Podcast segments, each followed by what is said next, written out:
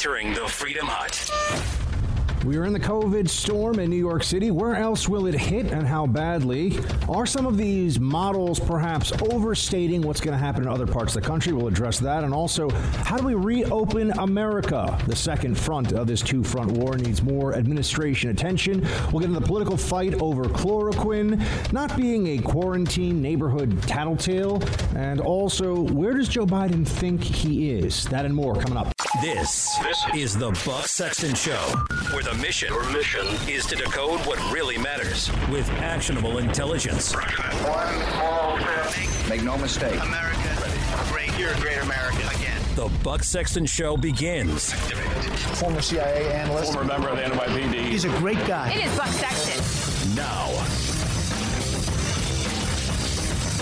open our country up. We have to open our country up. We have to get going. We have to open our country up. No country was designed for this. Will you close it? We're in the midst of the greatest economic boom in history for any country. Our country had the greatest economic boom in history. We had the most people working that we've ever had, almost 160 million people. And then from 160 million, they want nobody to leave their house. You know, you could use the term cold turkey, right? That's called cold turkey. A country's not designed, this country is not designed for that. We have to get our country back. And I think it's going to come back, and I hope it's going to come back very quickly. Welcome to the Buck Sexton Show, everybody. Thank you so much for being here. Wow, we are uh, now weeks deep into this fight against COVID 19. We are doing everything that we can as a country, as a nation, as, as individuals, all the way up and down to try and get a handle on this situation. The president, though, beginning what I think is a very necessary part of a shift in focus from not just, remember, you can do, we can walk and chew gum at the same time. This is not taking away from one. This is just opening up another part of another part of our mission set as a nation, which is to make sure the economy keeps going. Because as we all know, the ramifications of a collapsed economy over the long term, it's it's misery and despair and loss of health and loss of life, the likes of which we can't even really fathom. I, I think most people do understand that, at least certainly everybody working very hard with the administration right now in the White House, the advisors around it. There's a recognition of this, but we are going to have to work hard to strike a, a balance here. There's been more attention placed by the president on the possibility of a second task force looking at economic reopening because we need to do it. I don't know what the timeline is, but we do. Everyone agrees that we need to do this thing, but well, I shouldn't say everybody. It seems like almost everybody agrees with that, but there's still this uh, anger that pops up. The moment that you say we've got to get back to work, there is a whole very uh, they're they're quite vicious actually. There's a a virtue signaling uh, statist leftist contingent that views any talk at all about the economy as somehow a corporate special interest thing or they don't understand or, or they don't care about what I'm seeing this weekend. I walked around New York City to take as much of a look as I could at what's going on here. I had a mask on, I had gloves on, I'm, I'm doing the precautions, but I have to walk the dog. And so I was walking around empty streets. I mean, you can walk through Times Square right now at a time of year. It's it's early springtime. Usually there would be thousands and thousands of people packed in there, and as we know, because of what we're facing right now, it is largely, almost entirely empty. You also have the changes that you see in basic day-to-day life for people, including now every store that I see. I've th- there were some that were slow to adopt this, but not only are they limiting the number of people who can go in over the last few last I'd say week or so, they've really ramped this up. You now have to stand at hash marks that they painted on the street outside the store, separated by six feet or so so that nobody has to be concerned about waiting in line and catching COVID 19. My friends, at, at what point does this start to look like we're actually doing things that are either not necessary or, or even counterproductive? We have to be able to have this discussion. We have this discussion about all other aspects of national and, and political life. And this movement to shut down any debate from those who seem to think that there is clarity from the experts. The experts are advising, they do not have answers. That is a fact. They do not have answers about how quickly the economy can reopen. They do not have answers about when we'll be through this. They do not have answers about whether or not we will face a second wave in the fall. And I understand right now the primary focus is keeping our hospitals from being overwhelmed. I'm watching this data from the uh, IHME. This is the data that everyone is so focused on all the time. I'm watching the data, and it is consistently wrong in overestimating. Now, you say this, they're overestimating hospitalizations, they're overestimating fatalities state by state again and again, and people look at you and they say, Are you minimizing the horrible loss of life? No. People who are questioning what's going on here want to make sure that we are making sound decisions about resources and about policy for something that is already painful for the American people and could become catastrophic over time. In fact, there's a certainty, a certainty that the United States economy, if we try to do this, let's say, until a vaccine comes, and there are some people who are advocating for, if not that, something pretty close to it, uh, we would not be the same country after that vaccine. We would be uh, dramatically less free, less less well off as individuals, less healthy, less prosperous. So we know that there has to be something in the middle here. There has to be some place that we can go in between complete lockdown for 18 months and okay everybody, you know, no big deal. We're just going to go back to work tomorrow. No one is saying that. That's a straw man.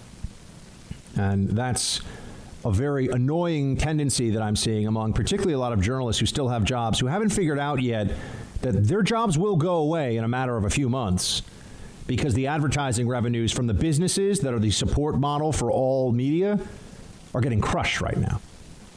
There are a lot of people that write for these websites and think that they're just paid, they're paid to produce content that mirrors a lot of the other content you'll see, especially because you know the news media is 90% plus liberal. So, you know, BuzzFeed is writing on the same stuff that HuffPost is writing on the same stuff that Salon is writing on the same stuff that Vox. You look at all these different sites. Uh, and it's true of conservative media as well, by the way. We're all going to be suffering here dramatically economically uh, and and there's already furloughs. There's already some layoffs that have taken place. Mostly furloughs. When I've seen mandatory pay cuts or voluntary pay cuts, but they're really mandatory. And they can call them whatever they want. All of that is going on right now, and it's only going to get worse. We don't have the luxury of endless time to figure this out. We need a plan. Everyone was saying we didn't anticipate COVID 19 well enough. I think that's true. The experts let us down there, I would note. I could make the case all day long. The experts have absolutely let us down. So now we're turning to the experts. I'm not, it's not in bad faith. I think they did their best. I think that they looked at the data coming out of China, and that was the only data they had. And they don't come from a perspective of being somebody who deals with the lies of the Chinese government on a regular basis, so they were too quick to believe it. But there is this elevation of epidemiological experts within the upper reaches of government, of the federal bureaucracy, there's an elevation of them into something like priest status now, where we must listen to them. To question anything is to not care about all the death and destruction that's going on around us. And it's it's terrible right here in New York, and I'm very aware of it. I'm aware of it not just when I read the really um, gut punching numbers about all the people that are dying in hospitals, particularly in, in Brooklyn and Queens, uh, but also when you just try to live your day to day life here. We are all under effectively a form of self imposed house arrest. That is what is going on. You're able to leave the apartment but for a short dur- uh, duration and have very minimal human contact when you go outside. Why should this be the case all across the country? There are a lot of questions that need answering here. And that's one of the things that I want to do today. I, I want to start these dialogues. I want to get these discussions going now because I know that the people that currently are being left in charge of the decision making, they're under so much pressure to adhere to a false principle, which is that there is nothing to, there is no concern here for the government beyond maximum resources and maximum lockdown in order to uh, fight against this virus and uh, save every individual life that can happen. They are doing that. That's an important principle. It's not the only principle, and this has been a discussion that has really been put aside because people have been uh, more they've really been morally blackmailed into if you think that tens of millions of people losing their jobs losing their livelihoods losing their life savings in response to what the experts say are models and tactics that are are not to be questioned. You're a bad you're a bad person. This is what this is what this has turned into we know it's uh, it's going to be much more interesting down the line when we look back at some of the was some of the tracing and investigations about how this disease spread, we'll have much better sense of what really happened. Right now, we're just after weeks of the government saying don't panic, we're in the midst of a massive panic response shutting down everything and having people want to shut down every state equally across the country and not have an end date in mind and not be willing to even discuss how we reopen the economy and not look at the way we can introduce mitigation measures that also allow for more and more business to be open and for people to start to live their lives again. Uh, this this is the change that needs to happen, and it needs to happen now. I, I know we're in the midst of this. I understand that it's as bad right now in the next week or so. They're saying it's as bad as it's going to be at any point. All right. Why would we wait until the the worst part of this storm passes before we have a plan? Why can't we have a discussion now about how all right, the target is you know, when when deaths and new cases and uh, hospitalizations, people in the ICU beds, when they're at this number in this place, we will do the following. We will try the following measures and we will adjust as needed. Why wouldn't it be a state by state basis? It makes no sense to think that New York City and Wyoming should be on the same uh, on the same plan here. Social distancing is built into the way of life for a lot of people across the country before they even knew it was social distancing. This is why this uh, media fixation on crunching the, the data right now, crunching the numbers from cell phone GPS tracking to show that the there are you know there are parts of, of out west and in the south where there's a lot more travel going on than there is in the industrial Midwest, the Northeast, really the coasts, and the area in and around Detroit and Chicago uh, well, this is an urbanization versus rural life, or urban versus rural life issue largely. And all the data that we have, and why is New York so much worse than Los Angeles? The only real answer you have is a crowd density issue. That, that's the only thing anyone's come up with. Los Angeles also has a lot of international flights. Los Angeles had many people coming in, traveling in from hot, the hotspot in China of Wuhan. New York has much more close density, not just in people think of close density in travel. What they need to understand about why New York is different. And this is a thing that I know very well as someone who has lived in incredibly cramped quarters with many roommates. And, you know, I, I had, a, a, we had a family of six growing up living in an apartment that you know, we were my my two brothers and I shared one room. I mean, this is this is normal. So there are three of us in one one bedroom. I mean, this is normal in New York, and that changes very much the transmission rates. And, and I'm just basing it on what the what the experts tell us. Close quarters, uh, continuous, close and continuing contact, actual physical contact with the other human beings, is a major vector for spread of this disease. It's a, it's a very important indicator of how much it'll spread. That is much more common here in New York than it is in other places. So, uh, look, I, I know there's a lot of things that are all happening here at the same time, but we need to have the discussion about getting America going and opening up now.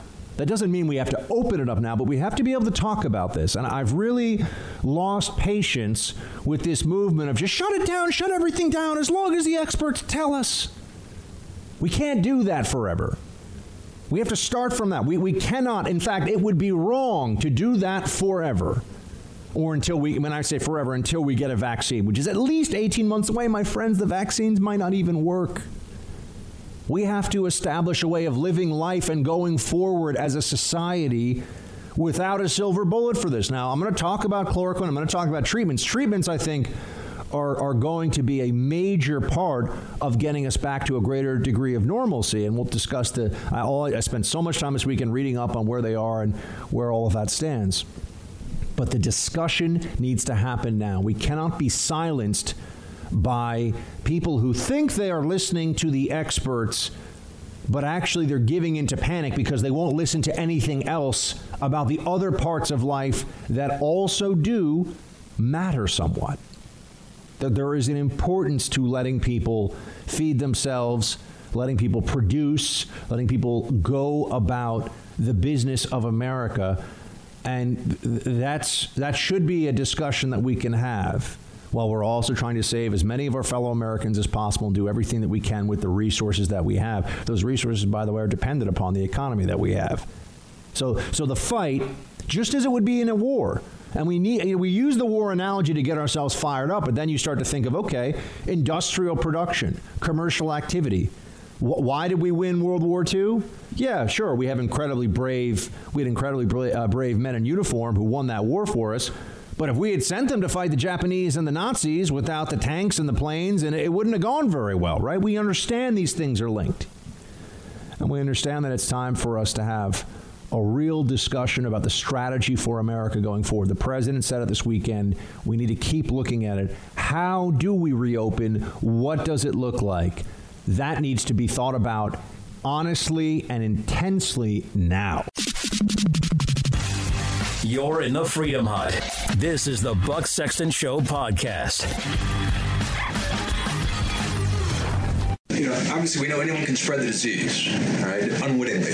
Right. So why even not have a few businesses open? Why not just shut everything down? There are grocery stores that are open, fast food places. Why even take a little chance to shut Well, it all we're down going to have to. temporarily? yeah, eh, We'll answer that question later.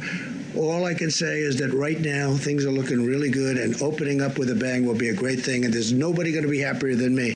Why not shut everything down, including places where you need food, including the places that sell you the milk and the bread and the, and the meat and the stuff for your family and yourself? Why not shut that down too? Now, there's a part of me that just wants to do what everyone's been doing, saying that was a, a reporter in a briefing by the White House task force effectively saying, why take any risk? Now, see, this is what we've gone to now. This has become a, a more common mindset than we want to admit that we'll take no risks. This is this is the mindset of people die driving. We shut down all the highways indefinitely until we find perfectly safe driving. That is happening now. There there is a mindset that is growing. That's not how we live our lives. It is not how we live our lives dealing with any other disease or any other risk that is out there. Life is all about looking at risks and making choices. There is no risk free existence worth living. When people start to say, when journalists, when those who have platforms and are, are supposed to be informing us, why not just shut down everything? Well, for how long? People will last at least a few weeks without any food. Do we just see how long before people start g- being at risk of, of starvation? How could someone ask such a stupid question? Well, it's because it's reflective of a mindset that whatever the experts tell us, we should just do, not question, even if it means shut down everything, including grocery stores and pharmacies that give people necessary medicine to keep them alive. I'm just wondering, you know, what costs are some people on the left, in the media, not willing to pay to fight COVID? Is there anything that they're not willing to do? Thanks for listening to the Buck Sexton Show podcast. Remember to subscribe on Apple Podcast, the iHeartRadio app, or wherever you get your podcasts. But I'm worried that if we see in the news presentations of single cases as uh, heralded uh, being uh, something that I have never seen before. Uh, this is so horrible. Uh, that's the worst uh, case of severe respiratory distress syndrome that I have seen, we are uh, falling into a trap of, of sensationalism. I mean, can you imagine what would have happened if uh, 60 million deaths that happen every year in this planet, we had a meter counting them uh, one by one and, and having stories written for each one of them? It, it, it would be horrible. I mean, we have, uh, we have gone into a complete panic state, uh, measuring so far uh, a sizable number of deaths, but nothing, nothing close to the total cumulative mortality that we see both in this country and around this world. So that's Professor Ioannidis, who is at Stanford Medical School, is an epidemiologist, world class epidemiologist, based on all the stuff that you can read about him online. And he's saying we're giving into panic here. That this, this has gotten to be not helpful. This is too far. That all of these news stories, and you, you keep seeing this happening. There'll be a news story. Oh, uh, a healthy 40 year old dies, and then they talk about the family, and it's, it's terrible, right? Every, every death is, is terrible. But then you read deeper into it and you find, okay, well, the healthy 40 year old, and then the news media keeps doing this because they know everyone's going to click on it because we've been told that there's higher risk factors for certain people. Now, that doesn't change how much we care about defending anyone. It's just a question of how can we assess the measures necessary. We need to protect vulnerable populations, and that's going to continue for a long time. But what do we do with the much less vulnerable population that has to go about economic activity, just activity in general, in order to give the best possible chance to defeat this virus and let all of all people breathe more easily in the shortest possible time so that we don't have to keep worrying about this, including our, our particularly vulnerable populations. But you see this news story, and they'll say healthy 40 year old dies, and then you'll click in it. And this I've done this so many times now that I don't even click it on anymore. And and you'll look down a little bit, and it'll say, well, you know, he he actually uh, he, he had you know type two diabetes and had asthma. And you say, okay, now that's a life just like every other life is being lost here. It's precious. This person has loved ones, and it's a loss that shouldn't it shouldn't have happened, right? We we all think we should have been able to stop this from happening. All right, wh- but why did why did the media like to run the story of somebody who's you know healthy 40 year old when you click on it it's no this is another person who is at high risk we, we lost another brother we lost another sister here who's from the high risk population but why misrepresent that because everyone's panicking and everyone will click right away it's even worse than I thought. That's the mentality that the media keeps going for. It's even worse than I thought. And they're exploiting this. And to people who say, well, you know, you, you, they get into this this uh, really marinating deeply in all the all the the disturbing emotions here and the sadness and the agony of losing our fellow Americans. Uh, are, are they are they indicating that, that it's is there something that's more sad about someone dying from COVID 19 than another individual of the same age with a family and kids, or, or, it's an, or it's a single person. It doesn't matter. It's a human life, right? A person who dies of heart, a heart disease is, is one of these things more because it seems like there's now an elevation of this of the deaths and this is what dr Ioannidis is saying here there's an elevation of this that's occurring for purposes that are not helpful except to get a lot of clicks for the media and to drive a panic narrative. And I think increasingly, and, and this is a little this is a little early in this phase, but we will see more of it. It'll become more apparent, and I'll probably have to replay this clip for you in about two months. That there will be people who, no matter what the reality is here of all the numbers, the death toll, hospitalizations, uh, they will be very invested in the story that this was the most horrific thing to happen in 100 years and that it's all Donald Trump's fault. This will be politicized grotesquely. You have to remember that the, the media ran with the lie of Russia collusion during a time of, of unbelievable American prosperity and peace, and things were going great. And we heard all day long about something that wasn't even a real story. What do you think they're going to do with this? You think they're going to report on this in a neutral fashion and be fair and be fair minded about what the response has really been? And how we have done. You know, it'd be one thing if America was suffering through this and other countries were, you know, just fine. Spain, Italy, China. I mean, we're going to see more and more countries that have been hit hard by this. And yes, it's a tragedy, it's terrible. But if you're going to look at the response and we're going to gauge the response, that means that we have to be able to take some take some looks at the numbers and, and do some calculations about okay, what did they say was going to happen versus what did happen. And Professor Ioannidis is just saying we got we got to stop. We have to stop with this. Every single death gets reported on as if this is indicative of what's going to happen to all of us. I'm seeing the, the, the, term, you know, the terms used around about, about how this is fear exploitation, and it absolutely is. Here is uh, on the numbers, and this is also necessary if we're going to look at where the numbers are right now and what they've said they would be, what you'll find is that they're overstated. They're overstated uh, in terms of hospitalizations and deaths for where we are now using models that are a week or two old. And they're not overstated by, look, if, if, if they said that there would be a, a number of, of deaths uh, that were, let, us say, you know, let's say they got it just a little bit wrong.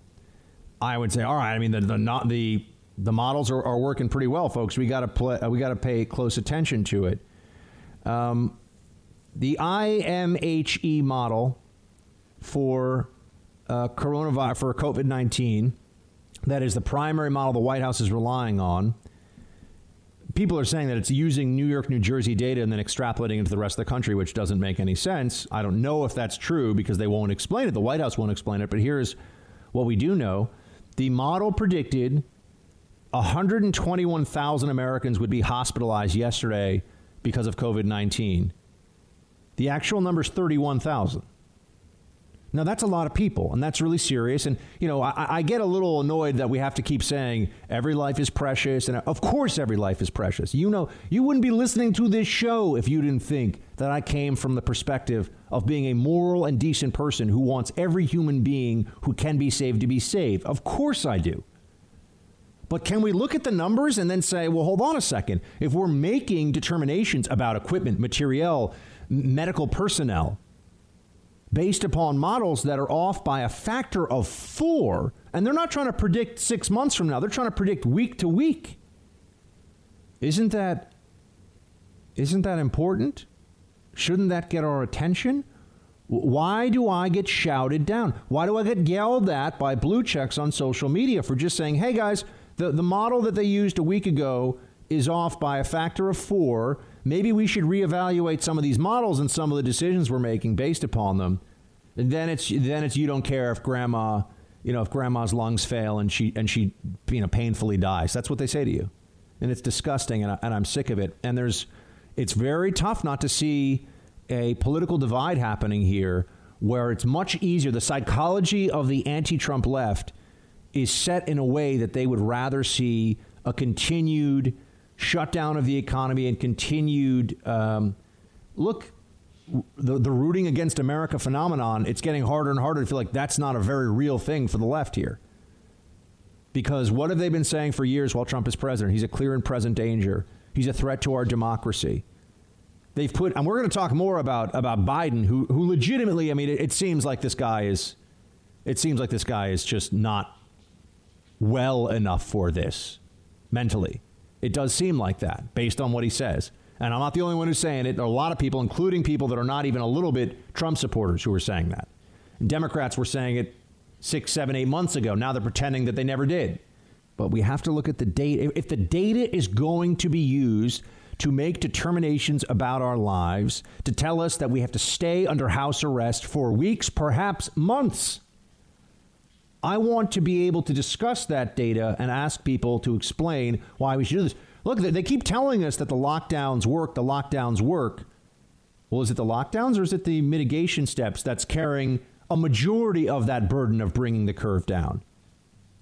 How much better off are we just from people? Uh, how much better do we have? Here's the question that I can't get an answer from, and I bring it up and I keep getting yelled at and I get sick of it, but I think it's clear that it's important how much better off are we with what is in all but eight states under a total lockdown order and a cessation of most economic activity?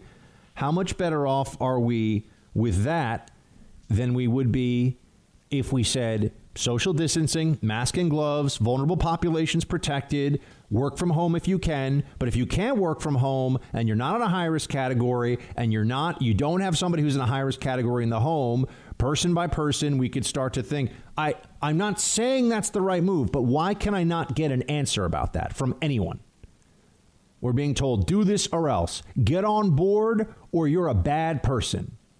That's where this is. I'm sorry, I, I don't accept that especially when we see an enlargement of state authority and prerogatives that is stunning under any other circumstance. I know this is an emergency, but there are limits to what they should be doing in an emergency too. We'll get into the COVID 19 neighborhood tattletale association that's been going on with all, I mean, there's crazy stories about what they're not letting people do and what, what people are getting fined for. We'll, we'll get into all of that. But I want to bring us back to more of what uh, the professor has to say about these numbers. And if he's wrong, okay, where are the experts explaining that he's wrong instead of just saying, no, they want to save lives and, and anyone who doesn't do what they say doesn't? That's not an argument. That's moral blackmail. You're in the Freedom Hut. This is the Buck Sexton Show podcast. I think that um, uh, there's a very high chance that we are exaggerating. As, as we discussed, many of the features of this pandemic, of course, they're serious, but I think that the estimates are exaggerated. And I think that there's a risk of uh, really making some fundamental decisions about the structure of our civilization, of our society, of our future that uh, may not be appropriate. Uh, I, I, think that uh, we have no clue how a society would work if you need to uh, build it around uh, a construct where everything is done from a distance. So there are some models that suggest that if you go down that path of uh, basically lockdown, you may need to wait for 18 months. And I'm, I'm extremely worried about that scenario. I'm, I'm not sure that our world, our civilization uh, could survive that. 18 months. Now you got a guy who's a world class expert in epidemiology from Stanford University who's saying that there are people who think that the way to deal with this is just lockdown for 18 months. That's unacceptable. We cannot do that. That cannot be the answer. This is go. This goes back to pre, uh, back to President Trump. The cure cannot be worse than the disease. There are limits to what we can do to fight against this. And for people who want to say, if it saves just one life, how many lives are they willing to lose from people who are locked in their homes and uh, become suicidally depressed, overdose on drugs, don't have access to routine medical care that would prevent them from dying from other diseases. I mean, wh- where are the limits here? And if you're asking me, or if you're asking me, well, Buck, what what in, what information do we have that these models are incorrect? It's all over the place. It's all over the place. Remember, we went from in a very brief period, the president talking about 15 days to slow the spread, and then maybe we're going to start loosening some of these shutdown measures. That doesn't mean no person to person mitigation. It just means we went from that to, oh no, you're a monster unless you just go for indefinite shutdown. Shut it down, shut it all down. Look what's going on in New York. I'm in New York. New York is different. It's a very unique place that, in many ways, is absolutely fantastic, and I love it, and this is my hometown. But unfortunately, when you're talking about a crowd disease, which is what this is, just like measles and chicken. These are called crowd diseases because the spread happens human to human and density really matters. New York is like a petri dish for crowd diseases. We have close quarters living and close quarters travel and close quarters commerce all the time here. You know, there, there is no world in which you live in the five boroughs of New York City and you're not really dealing with people and you don't have to be up close with them and you know, you're you are smelling people's breath every morning on the subway. You know, you know what they had for breakfast. That is the reality of living here. For a lot of you, you're like, yeah, that's not my reality. I know. Which is why New York is different, which is why we can't be making projections for the whole country based on what's going on here. And I am intimately familiar with just how brutal it is here. I have friends who are frontline medical personnel. I'm talking to them on a regular basis. I have friends who are business owners here. They're shut down. You know, I, I understand that there's a lot going on here. I understand there's a lot of pain in the city and there's a lot of fear. And I'm having to live with that myself. I don't want my fellow American to suffer more than they have to because the policy community is in a panic, in part driven by those who want to see this country failing as long as they can blame Trump for it. That's a real thing that's happening. I'm not saying everyone. I think a lot of people that are engaged in this view it in a, in a, through a non political lens. That's there too. There's no question.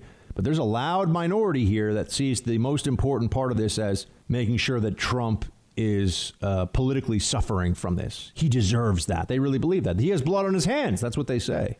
Meanwhile, uh, I mean, I'll never forget, even back before all this looked nearly as bad on the Bill Maher show, I said, Don't you believe? I said this to Bill and his panel.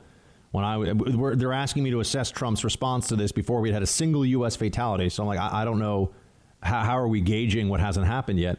But I said, wouldn't you agree that Trump doesn't want a single fatality from this on U.S. soil because it's in his interest, whether you think he's moral or not, it's in his interest, and they wouldn't, uh, they, they wouldn't concede that. No, no, they really think that Trump's a monster. See, the problem is you and I approach this as normal people, like, well, how do we, how do we view this as adults who want the best for the most amount of Americans, want to protect life, want to protect our way of life, and want to get this country back up and running, get, get us back up on our feet. Not hide. We don't have a national bunker to all hide in from this virus. We can't do that indefinitely. And there are other people that unfortunately have become so hardwired to view the most important thing in life to be Trump opposition that it's very difficult to have a, a an open and honest conversation with them about what's going on in the country right now without being shouted down, without being told that you're, you know, covering for Trump or you're, you're being a toady or whatever. No, I actually want I want what's best for all Americans. Democrat, Republican, independent, anarchist, I don't even care. I want us all to be in a better place. I'm trying to fight for that. Thanks for listening to the Buck Sexton Show podcast. Remember to subscribe on Apple Podcast, the iHeartRadio app, or wherever you get your podcasts unless we get this globally under control, there's a very good chance that it will assume a seasonal nature in the sense that even if we, and, and, I, and I hope it's not just if, but when we get it down to the point where it really is at a very low level, we need to be prepared that since it unlikely will be completely eradicated from the planet, that as we get into next season, we may see the beginning of a resurgence. And that's the reason why we're pushing so hard in getting our preparedness much better than it was, but importantly, pushing on a vaccine and doing clinical trials for therapeutic interventions so that hopefully, if in fact we do see that resurgence, we will have interventions that we did not have in the beginning of the situation that we're in right now. What would those interventions be?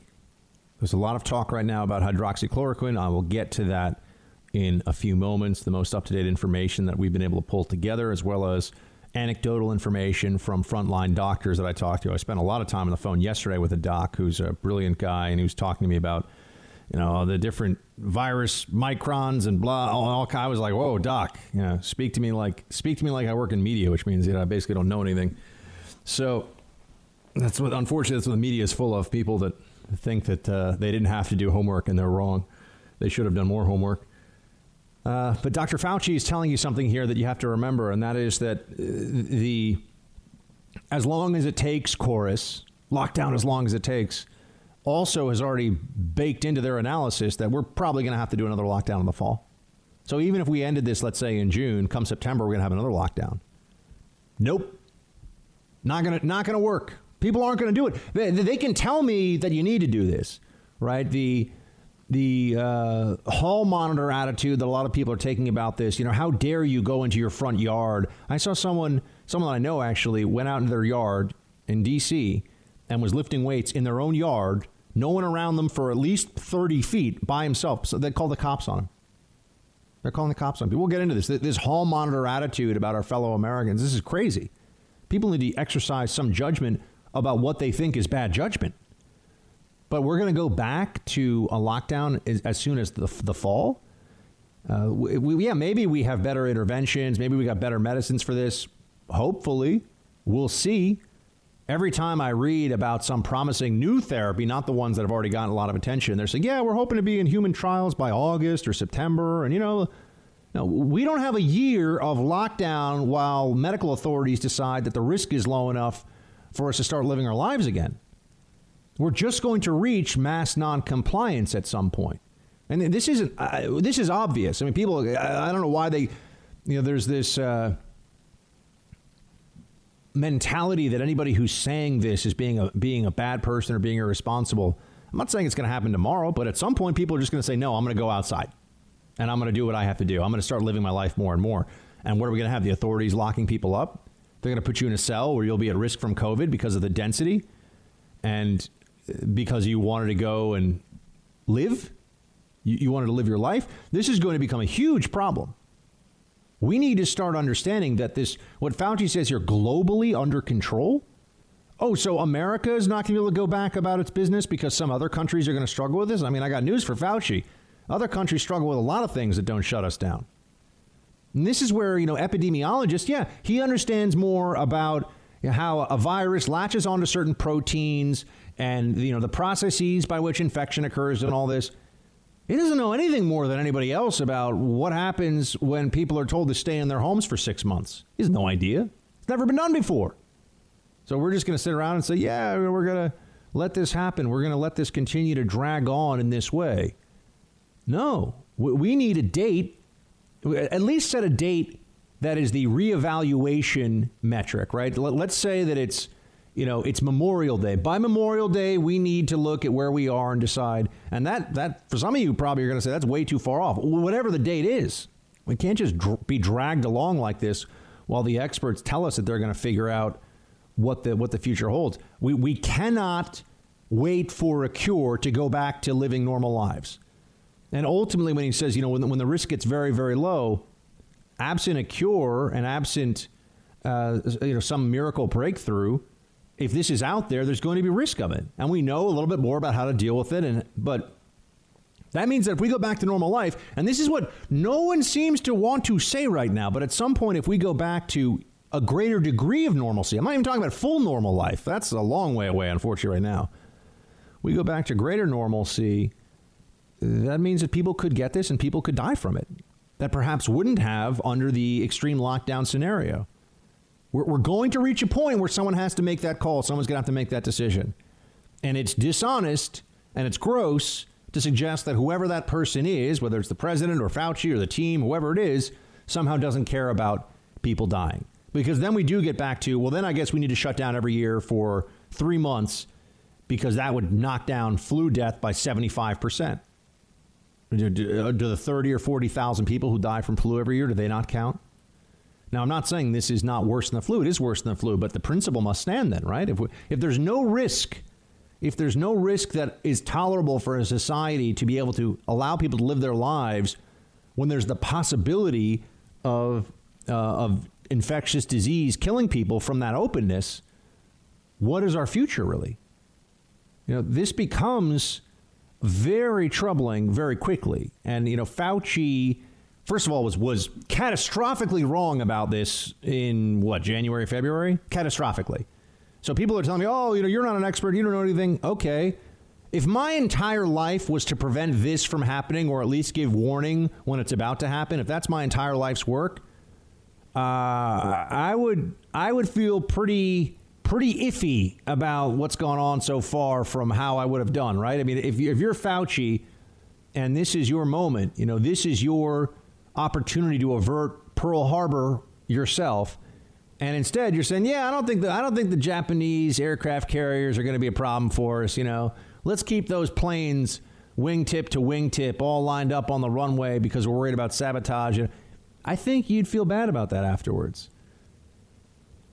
And it's very hard to separate the the anti-Trump hysteria from people who think that he doesn't care, he doesn't know what he's doing, he's you know evil, from just the panic, the good faith, but still panicked response that some people are having to, oh, we can't handle this and, and try to start achieving a, a, new, a new normal, a new, a greater degree of normalcy. Uh, this is this is getting to fundamental questions of freedom and the government's role in our lives and what's acceptable for them to, to, to tell us. And you know, at some point, the government isn't able to just give you direction give you dictation and you have to say, yeah, sure, whatever, right? We all know this. We're a country that's kind of founded on that, that there's some things the government's not allowed to just do. And when they're saying things like we might be in this for 18 months, I, I just. Or, or we're going to have a resurgence of this. We're going to wait till the deaths get very, very, very low. Here's where this is heading right now. New York has had, remember, deaths occur after infections that are two to three weeks old. Hospitalizations, which occur within seven to 10 days, are a much, uh, much more important indicator of where this is trending. Well, Cuomo just had his press conference here in New York, and we are the worst hit place, and new hospitalizations for COVID 19 are down uh, in the last couple of days 75%. So the hospitalizations are way down. There's a lot of people in the hospitals fighting for their lives. I get that. And there are a lot of people that are dying who've already been put in the hospital the last two weeks. I get that too. But if you're looking at where the trend is going now, you have a big drop off in hospitalizations over the last 48 to 72 hours, which is an, an indicator that there are far fewer people, relatively speaking, who are coming down with really serious versions of this illness in New York right now. And we are in the worst phase of it. So you know what's gonna you know what's gonna happen. There's gonna be a big fight, and it's going to start in the next couple of days if it doesn't already happen, if it's not already underway when you hear me saying this. It's going to be a big fight over did we overreact? Or did we save countless lives and it's already working? The, the lockdowns are the reason this is already happening. You're going to look at the timelines and say, hold on a second, we've been in lockdown for a couple of weeks and it's brought the curve down this much? Really? And and so what what does that mean going forward? and what does it mean for our policy? These are real questions we're going to have to ask. You know, we have been told that there's this enormous rush on ventilators. You know, we're going to need 100,000 ventilators, a million ventilators, all these unlimited ventilators. Nancy Pelosi, I think, recently, you know, we need unlimited ventilators. We don't have unlimited anything. I mean, this, this is getting absurd. Uh, the people that have been shouting everybody else down for needing to, needing to do everything that they're told, don't question it, and you need to take this more seriously, they're going to have some explaining to do about why we shouldn't now look at them and say, hold on a minute, why were your numbers so off? Why are the numbers so off? And you know, there, there's going to be a very, a very tense conversation here because remember this as well. If we get out of this re- in reasonably, uh, how do we even describe this? If it's clear from the numbers that Trump did a good job addressing this once the seriousness of it became known, and you start to get the economy turned back on and the market starts going up and up and up, it'll be slow, it'll be gradual, but if that started to happen, then they know that Trump's going to be president for four more years, right? I mean, this is ultimately in the background of a lot of this discussion. They figure that there, you know, people have suffered from this. There's been a lot of loss loss of life, uh, life, loss of job, loss of uh, life savings, careers. You know, there's been a lot of that already. There is an element on the left that believes that that for that to uh, you know that that is going to be something that must result in Trump losing his job. They they do view it that way. They view it that way, and anything that that deviates from that uh, will receive tremendous pushback. And, you know, meanwhile, you've also got Joe Scarborough, for example, who's establishing right now that this is a, this is all about the politics for him. I mean, he's he's a, a an imbecile and a disgrace. But here's what he says: Play seven.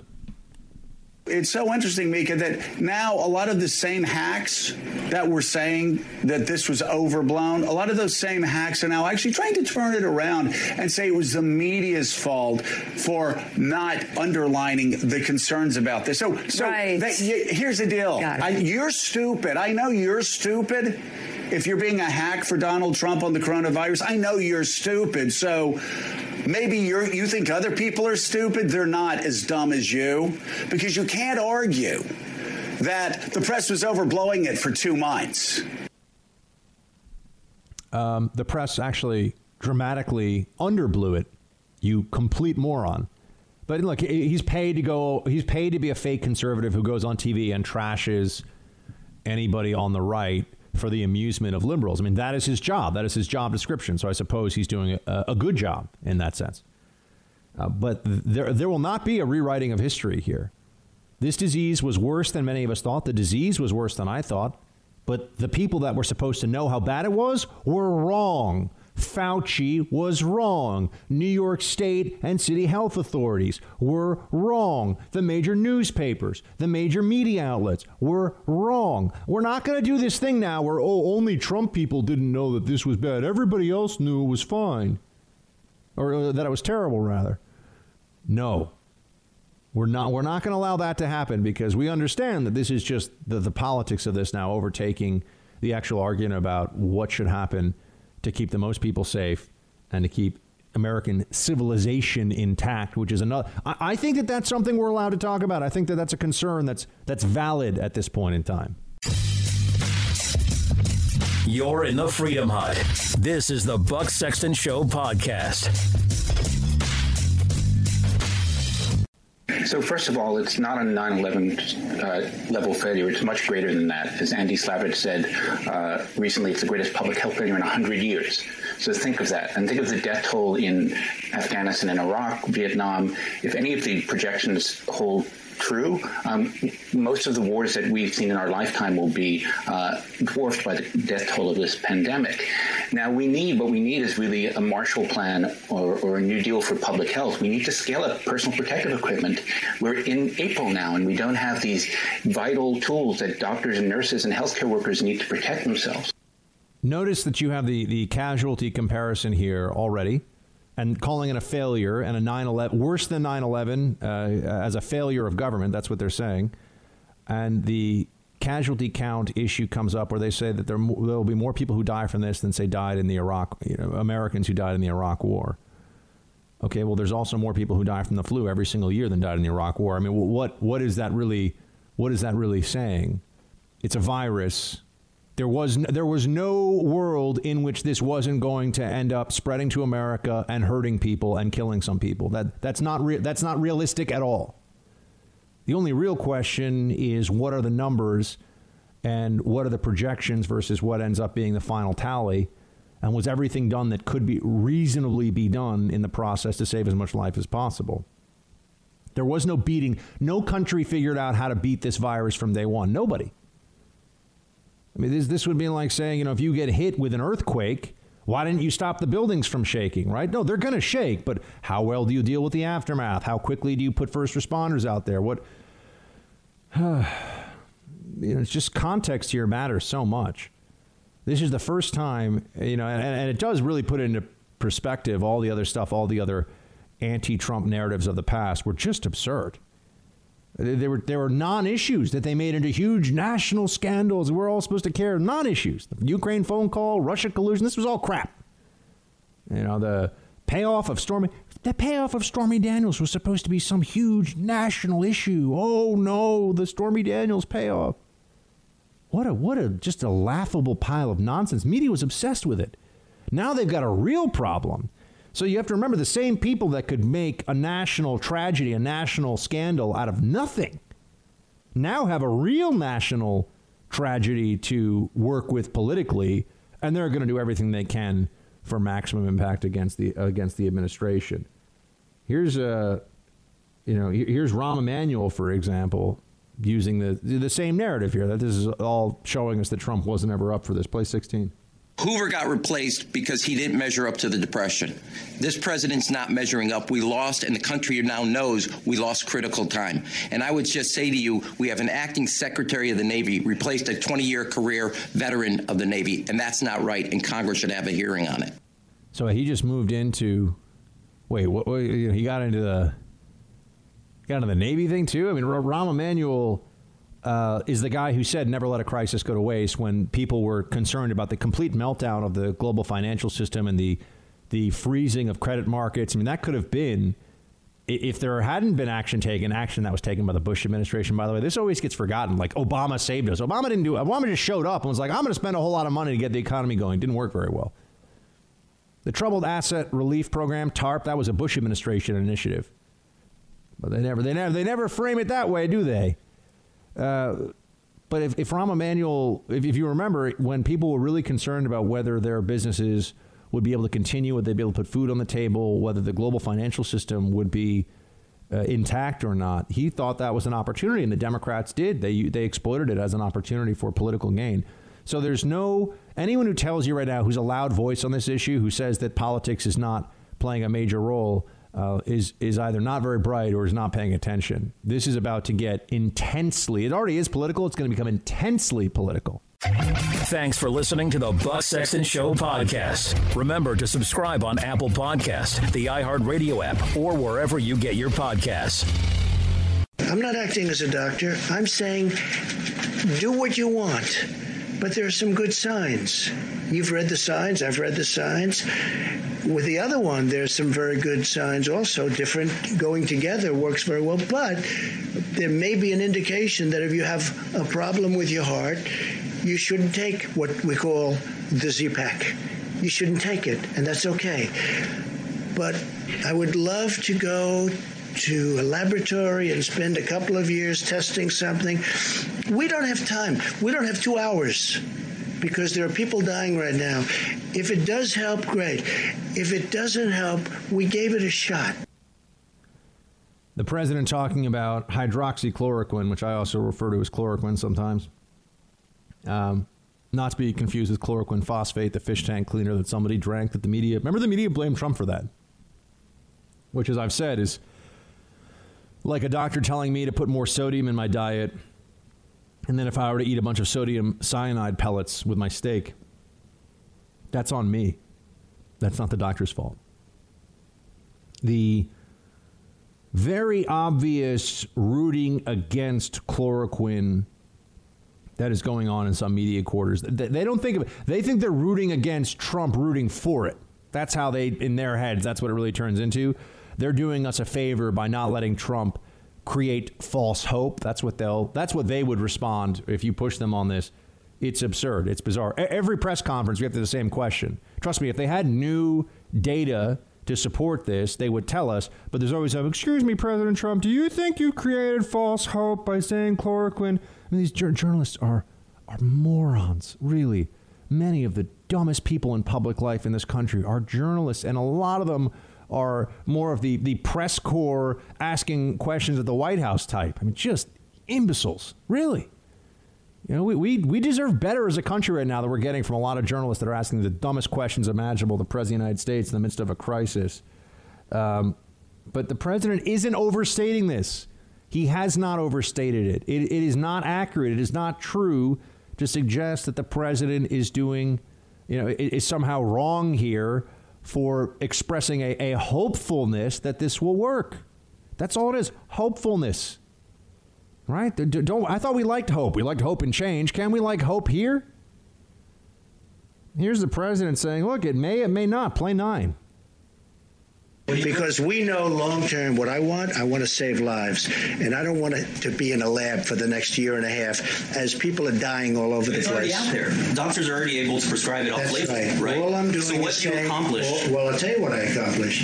We bought massive amounts of it, 29 million doses of it. We have it coming from all of the labs. We're actually now doing it here because in case it does work, we want to have it. And we've given it to uh, drugstores. We're, we're sending it all over. FEMA's doing it. FEMA's doing it. We're doing it through different channels, many different channels, including the companies that make it. So it's a very special thing. Now, it may not work, in which case, hey, didn't work. And it may work, in which case it's going to save a lot of lives. Now, a lot of people say if the people walking in prior to getting it, if they take it, it has a profound effect. Well, maybe it doesn't, maybe it doesn't. I don't want to wait a year and a half to find out. What are they not understanding here? This doesn't seem like it's a complicated storyline. The, the, the, press, they're always pushing him on, on, on chloroquine. Oh, you know, you said this, and are you giving people false hope? The president says, I mean, he speaks to them like they're morons, which is good because a lot of them are morons. The president says, look, I, have let doctors, you know, I, I've said that doctors are using this. The FDA really has, has opened it up.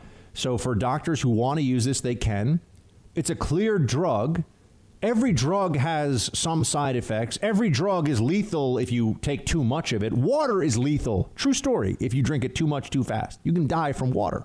Okay? So these stories that I saw a week or two ago of if you had, you know, five grams of chloroquine, yeah, if you take a hundred doses of it at once, it's probably going to kill you. No one's that stupid. So why? Oh, the media is that dumb, apparently.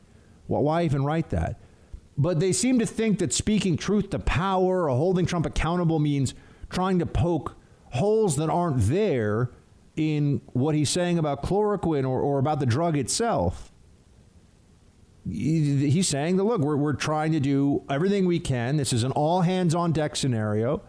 We're letting doctors who think it's worth prescribing prescribe it. They're, these people are under the care of a physician. They're obviously at high risk for a really bad outcome of COVID 19. So that has to be, this is risk mitigation once again. But people want to play games with this.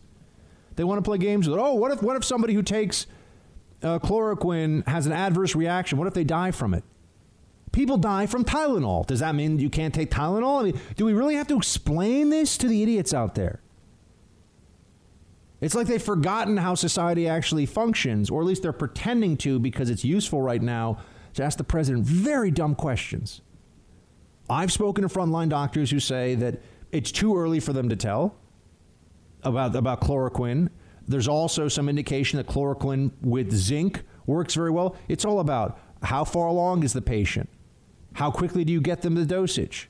You know, th- there are variables that factor into this that we have to get more answers before we can really we really know what's going on here. But there's all, there's so much anecdotal information out there about this from MDs who have spent their lives treating patients that there's more than enough, you know, evidence that this is worth letting doctors try to help people to save lives. This would be like if, if imagine if journalists showed up every day. Forget about the, the pandemic that's going on right now for a second. Imagine if journalists showed up every day and said, "Excuse me, Mr. President, uh, but the FDA has has cleared um, right to try for people that have terminal cancer and you are stage four and there's no approved treatment for them. The FDA has cleared right to try for those people. So, well, what do you say to the people who might die from the treatment that they're they're using to try to save their lives? Wouldn't you look at them and say, "Are, are you? I mean, are you just? Excuse me, journo, are you are you a total idiot?" The whole point here is that they're trying to save lives, and yes, there are risks, but this is an intelligent risk to take. If you have terminal cancer and you think that there's enough to support trying a drug before it's cleared for everybody and told that it's safe and everything else, you should be able to do that. This is, under a physician's care, essentially a version of right to try. And not only is it right to try, it's right to try in a context where there are plenty of doctors out there who are saying this is really promising. Notice the words. No one, no one out there right now that, that is really getting attention. I mean, I saw that guy on Tucker's show, what was it, a week or two ago, said, you know, we've killed the virus or this is a cure. And Tucker, to his credit, was like, okay, well, we can't check that, but, you know, we'll see. Because that was a lot. I mean, when you say a cure, that makes people think you take this and there's a 90% plus chance you're going to be fine. That's not where we are. We're not there yet. And we may never get there. But here is, for example, Dr. Anthony Cardillo, I don't think any. I don't think any relative of uh, John Cardillo, the uh, conservative commentator, who is taking a lot of heat on Twitter for trying to think outside the box. Uh, here's Dr. Anthony Cardillo saying that this is this is his experience with hydroxychloroquine and patients that he's treating with COVID nineteen. Play six. What we're finding clinically with our patients is that it really only works in conjunction with zinc. So the hydroxychloroquine opens the zinc channel, zinc goes into the cell, it then blocks the replication of the of the cellular machinery. So it has to be used in conjunction with zinc. Every patient I've prescribed it to has been very, very ill, and within eight to 12 hours, they were basically symptom free. And so wow. clinically, I am seeing a resolution. That mirrors what we saw in the French study and some of the other studies worldwide um, but what I am seeing is that people are taking it alone by itself, it's not having efficacy. Very interesting. Seems like progress, right? Seems like good news. Yet the way it's reported on by many in the press, it's hard not to feel like they they aren't rooting against this. Imagine if we got to a point where we understood that hydroxychloroquine and zinc taken together early enough as an early enough intervention might be able to bring the mortality rate of this down to, let's say, for not even just the mortality rate, might limit people. If you could limit people on the ventilators from the two to three weeks many of them are spending on ventilators right now, if, if all of a sudden it were more standard, which my doctor friends tell me is usually two to three days on a ventilator is what you see for patients for other issues, not COVID 19. If you could bring that down and then get them and send them home and they're okay after this, and let's say that was that was true of 90% of patients, even 70 or 80% of patients, be a game changer in the fight against this disease. Be fantastic. And we wouldn't be out of the woods entirely, but you know, then we'd realize this is this is really manageable. It's really manageable. We're not I know we're not there yet, but isn't it a basic human impulse here to at least want to allow for that hope to be open and okay, let's get more information. This is encouraging. This is encouraging. The media, on the other hand, just keeps shouting down how Trump has overpromised on this, how Trump is telling people this is a cure. That's just not true. Why do they have to? This has been a, a consistent problem with the way they've covered Donald Trump. They say he's so horrible, and then they have to lie about what he says. If he's so terrible, or if he's done something that's so egregious, just tell us what he actually said. Stop misrepresenting it. They misrepresent him all the time. I mean, one of their favorite ways to do it is to act like they don't really speak English and they can understand, you know, if he uses sarcasm or if he is intentionally using hyperbole to make a point, or you know, they they pretend that they don't understand that. Trump said he's the greatest in the world, and there are no empirical studies uh, comparing him to every other human being, so clearly he's not the greatest in the world. They think this is journalism. And journalism in this country is dead. It's been dead for a long time. We, we have warring warring propaganda machines and activists and uh, and opinion, and it's largely because one, Twitter has destroyed journalism insofar as we see all these hacks, we see the frauds, we see people like you know. Uh, all the reporters the New York Times, you know, Tapper and and uh, you know the rest of that crew over at CNN. We you look at their Twitter feeds; they're libs. It's obvious, and they're pushing for certain agendas. It couldn't be any more clear. But then they turn around and say, "No, we're just neutral journalists, right?" It's garbage. It's garbage. Uh, but they really have a hard time, it seems, allowing the president that space to try to express the hopefulness, uh, the hopefulness of the American people right now that we all that we get through this. You know, they say they want to save maximum lives. This is this is what the left and the Democrats keep coming back to. They they just want to save lives. Nothing else matters to them. Shut down, shut it down as long as you want, as long as it takes. And then we say, all right, but what about this treatment? This treatment could save a lot of lives. They go, oh, this treatment could be toxic. This treatment could prevent other people that need this drug from getting this drug. Okay, well we'll get we'll make more of the drug. We'll find a way to make sure that we get this to people who need it. But why why always downplaying it? Why always telling us the same? They ask Fauci the same GD question every press conference. You know, whoa, did the, pre- did the president overpromise this? And he goes, you know, no, the president didn't over, he didn't overpromise on it. You know, we're trying to save lives. You know, it's the same thing every every time. You sit around and you say, okay, well, a normal person would be rooting for this in the most clear way possible because it would mean lives would be saved. Why is it so hard for the media to take that position? It's a, it's a fair question to ask, my friends, and it's one that they don't have any answers for. You're in the Freedom Hut. This is the Buck Sexton Show podcast. Today, every patriotic American heart beats in solidarity with the incredible people of New York and New Jersey. They've really become a very hot zone, but some very good things are happening uh, in New York. The first time where the deaths were less from the previous day. That's the first drop so far, so maybe that's a good sign. It could be. And uh, the hospital levels are starting to perhaps decrease. It's been very short, but perhaps decrease. So we wish Governor Cuomo and uh, all of the people in New York, great, and uh, New Jersey, your governor's doing a great job. He's doing a great job in New Jersey. They got hit very hard. Uh, I just want to say that the full power of the American government and American enterprise, it, it really is. This is an all-out military operation that we've waged, and especially over the last number of weeks. New York is in a rough spot, no doubt about it. It's tough here in the city. I've been talking to friends of mine, and they say, "What's it like?" And there's uh, there's the the sense that you have from being out on the streets. I mean, seeing all these businesses closed, the lack of activity, that's very very distressing. There's a big spike in uh, burglaries of businesses, 75% spike in the last month, which is unsurprising because you got all these businesses shut down. There's no one there.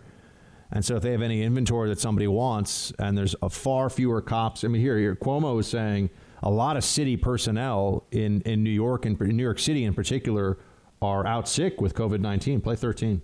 How does the city function with one out of every five officers off the street? Well, Anna, we have that all across the board. We have police officers uh, who are getting sick, fire, uh, FDNY Fire Department people who are getting sick, transit workers who are getting sick, bus drivers, subway operators, and on top of that, the healthcare staff that has the highest rate of sickness. So uh, there's no easy answer. You know, you do the best you can.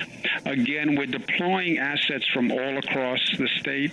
Uh, so if you get to a situation where the New York City Police Department was so short on staff, uh, we would bring in state police and we'd bring in police from other areas. The most difficult. Are you there yet? We're not there yet. No. Well, that's uh, you know good news and a whole bunch of bad news. At least it's not so bad they have to call in the state police in New York City. Keep in mind, New York City has over thirty thousand officers in the NYPD, so it's an enormous police, force, the biggest police force in the country. And I think there's always this stat you'll hear about for standing armies. The NYPD alone would be the in the top. I don't know the top 20 standing armies in the world or something like that. Yeah, that's, I think that's a urban legend, but I mean I don't know what those numbers really are. Over 30,000 doesn't seem that big to me. Uh, for for a military, it's certainly very large for a police force.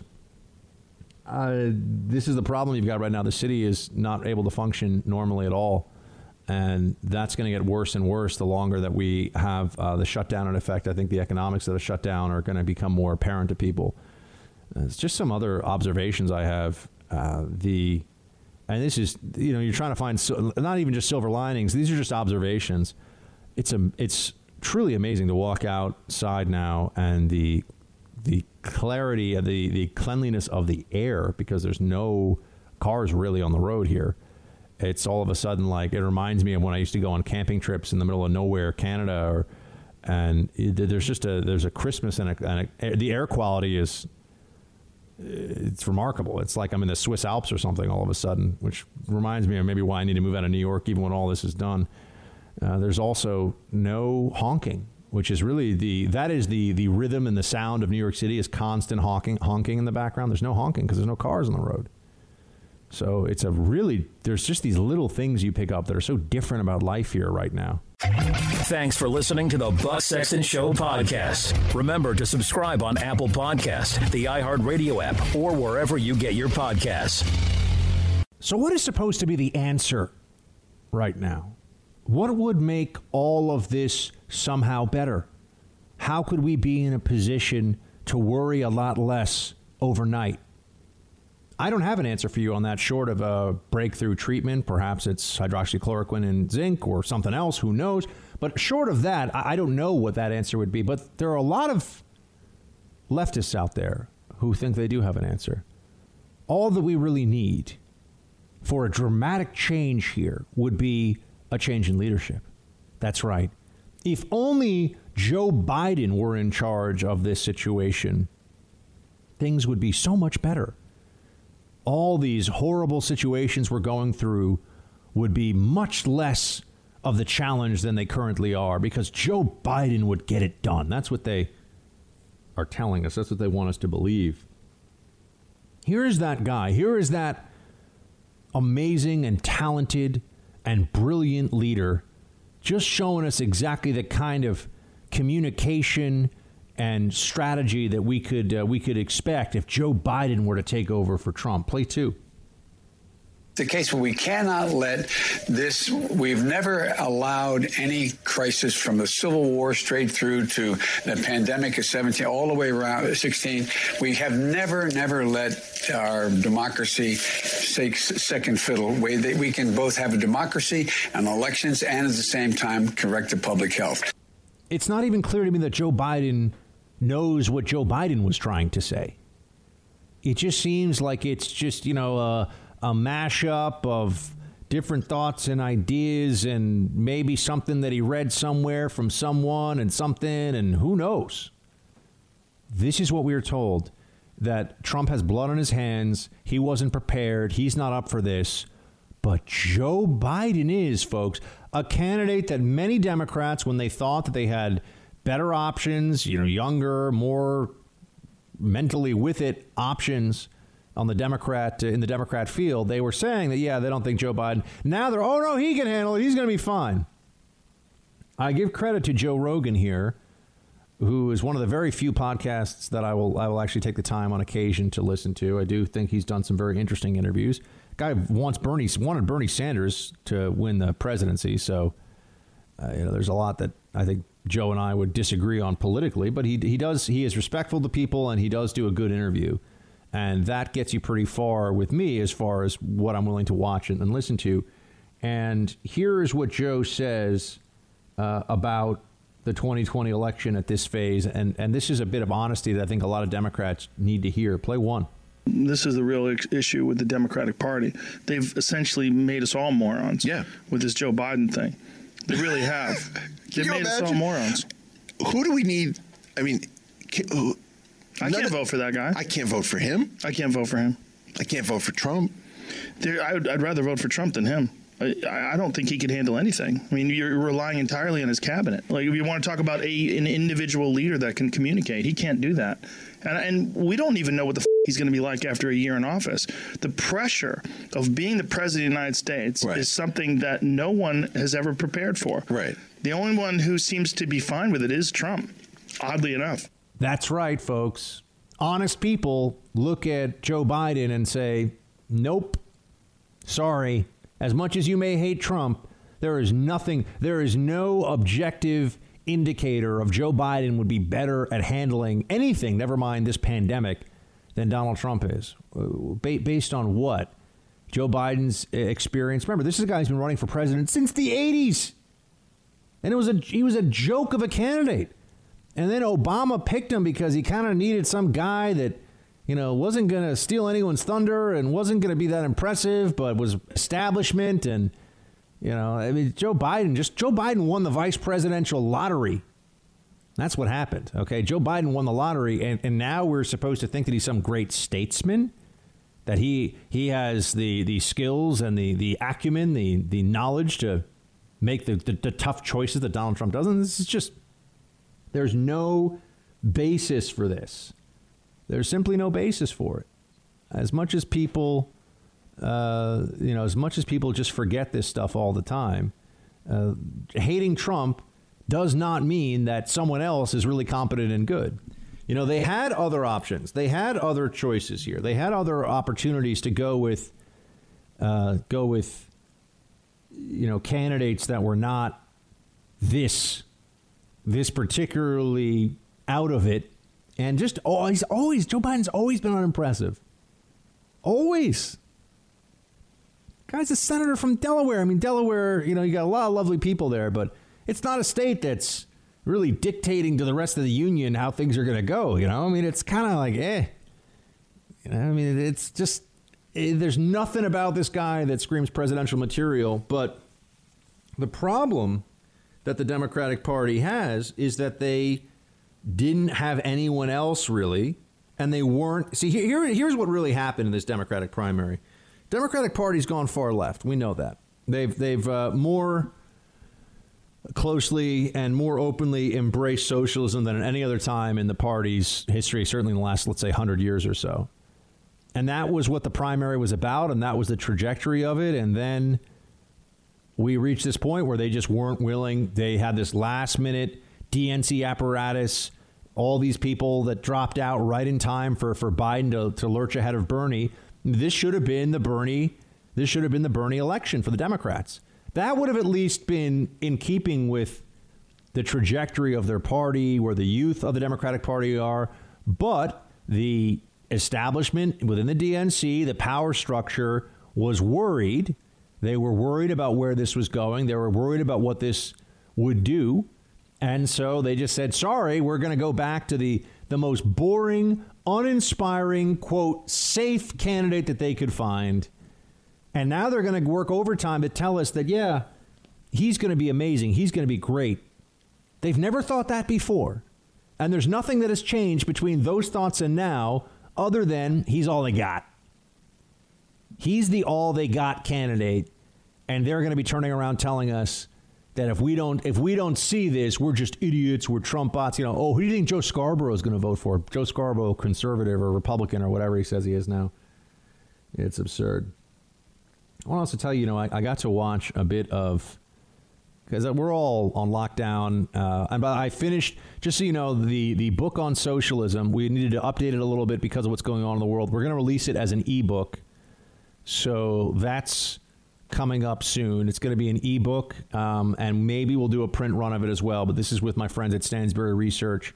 Uh, so the, the, the book is the draft is in, it's done, and now it's just how long we take to do the copy editing, and so it'll probably be available for download in the next four to six weeks.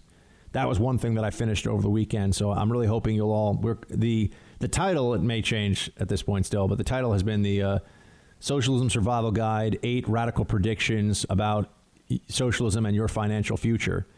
So that's going to be out, and uh, that was why I didn't get to. I'm telling this because I didn't get a chance to do the Malta podcast, Siege of Malta podcast this weekend. The research though is underway. I've got I've I've pulled some of it together. I've busted out my Malta books. We're we're moving on it. We're moving on it because I really want to get that one. And uh, I, I think even producer Mark thinks that's a good idea. So if he thinks it's a good idea, then I know it's got to be a good idea. You know, because he's not one to tell me, yeah, Buck, that's genius. You know, he's not he's not that guy. So if he likes it, we know it's good. And even producer Mark, producer Mark, you think the history podcast will be, will be interesting, right? Yeah, absolutely. I, mean, I, I love any new content, and we have plenty of it coming out. Yep, exactly, exactly.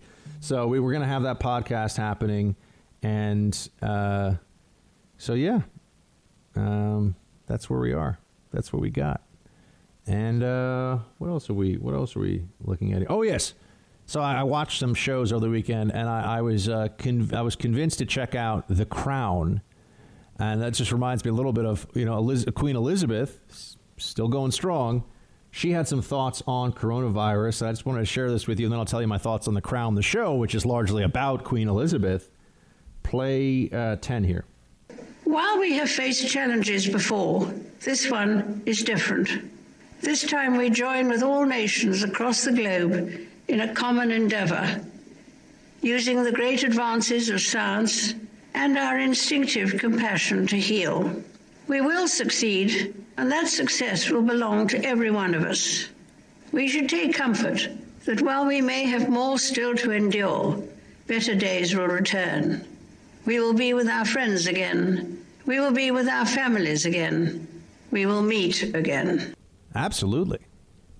I, I like where the queen's uh, the queen's at on this one. I'm supportive supportive of her message, and I think that uh, for those who are wondering, The Crown, it sucks you in. It's a pretty good show for what it is.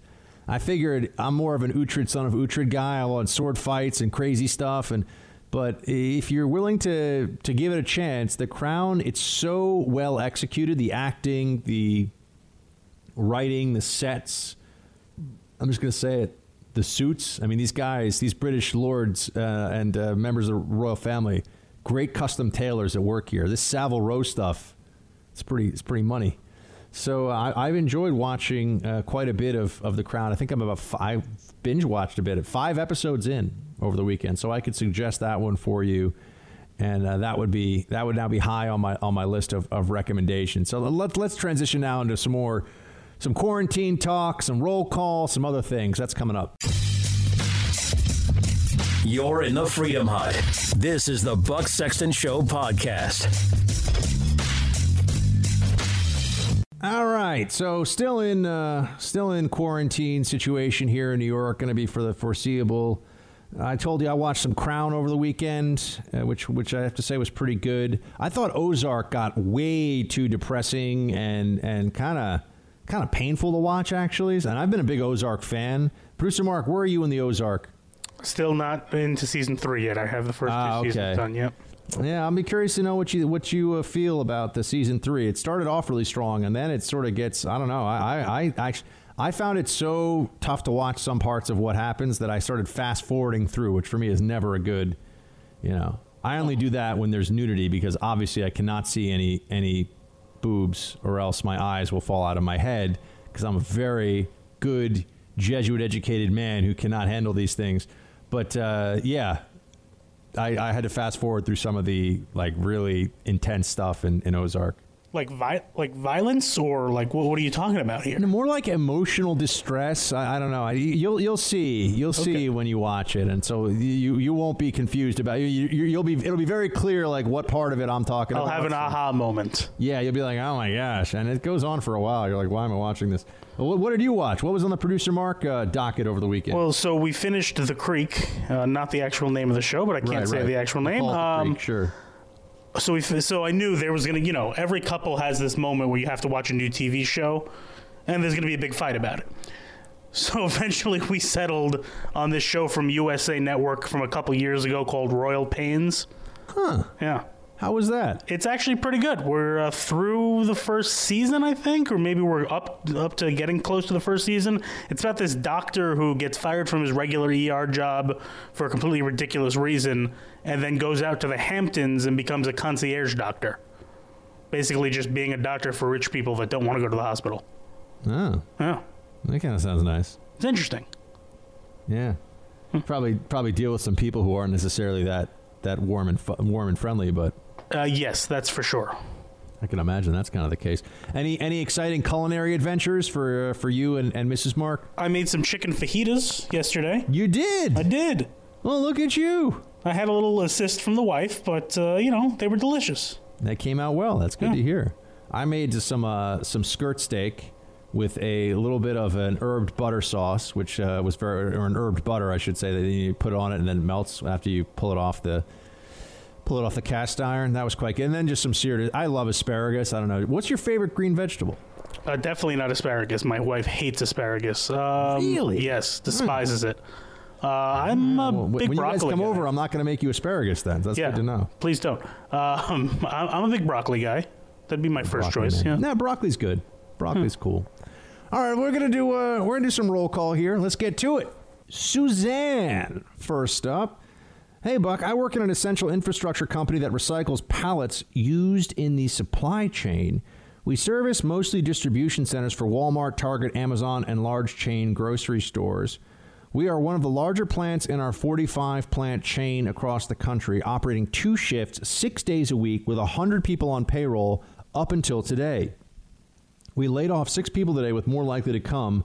We will likely move from two shifts to one.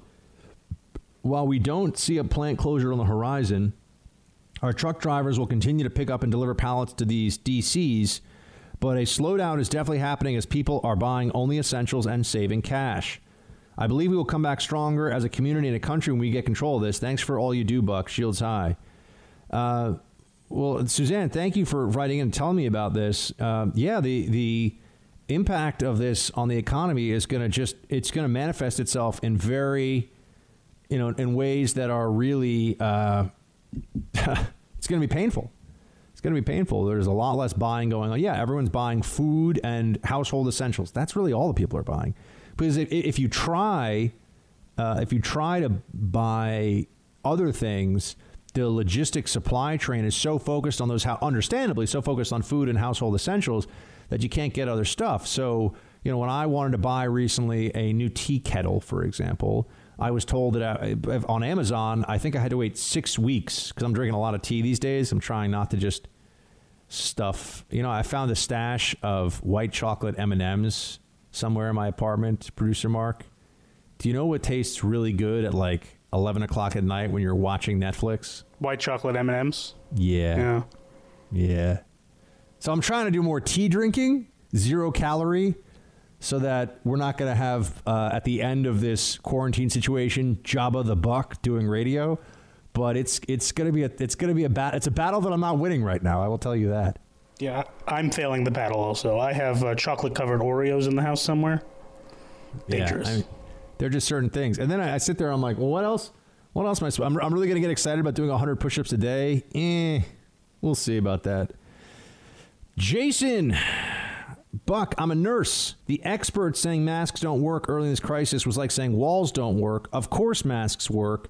It's true the active inspiration creates a powerful uh, vacuum that draws particles around and through a mask, but the primary benefit of masks in this situation is not to protect those who aren't sick, it's to contain those who are sick. Expiration is relatively passive, and a simple mask is sufficient to adequately contain viral shedding of asymptomatic carriers and those in the incubation phase. Yeah, Jason, I appreciate it, man. Thank you for what you're doing. Thank you for being on those on the front lines, trying to help people stay stay stay healthy and deal with this pandemic and save as many lives as possible. It is so obvious, isn't it? Of course, masks work, and if the whole problem they they should have told us masks didn't work. They should have said we don't have enough masks for first responders. Make your own masks if you can, and let's get all of our medical uh, medical supplies in place for those who are on the front lines. Uh, and then maybe we'll have more of those for other people. They don't have to worry about do DIY. But there should have at least been a DIY or or cover your mouth with a scarf or do whatever you can in public to limit the transmission of this. But instead, the, the experts chose a path of some degree of dishonesty. Thanks for listening to the Buck Sexton Show podcast. Remember to subscribe on Apple Podcast, the iHeartRadio app, or wherever you get your podcasts. All righty.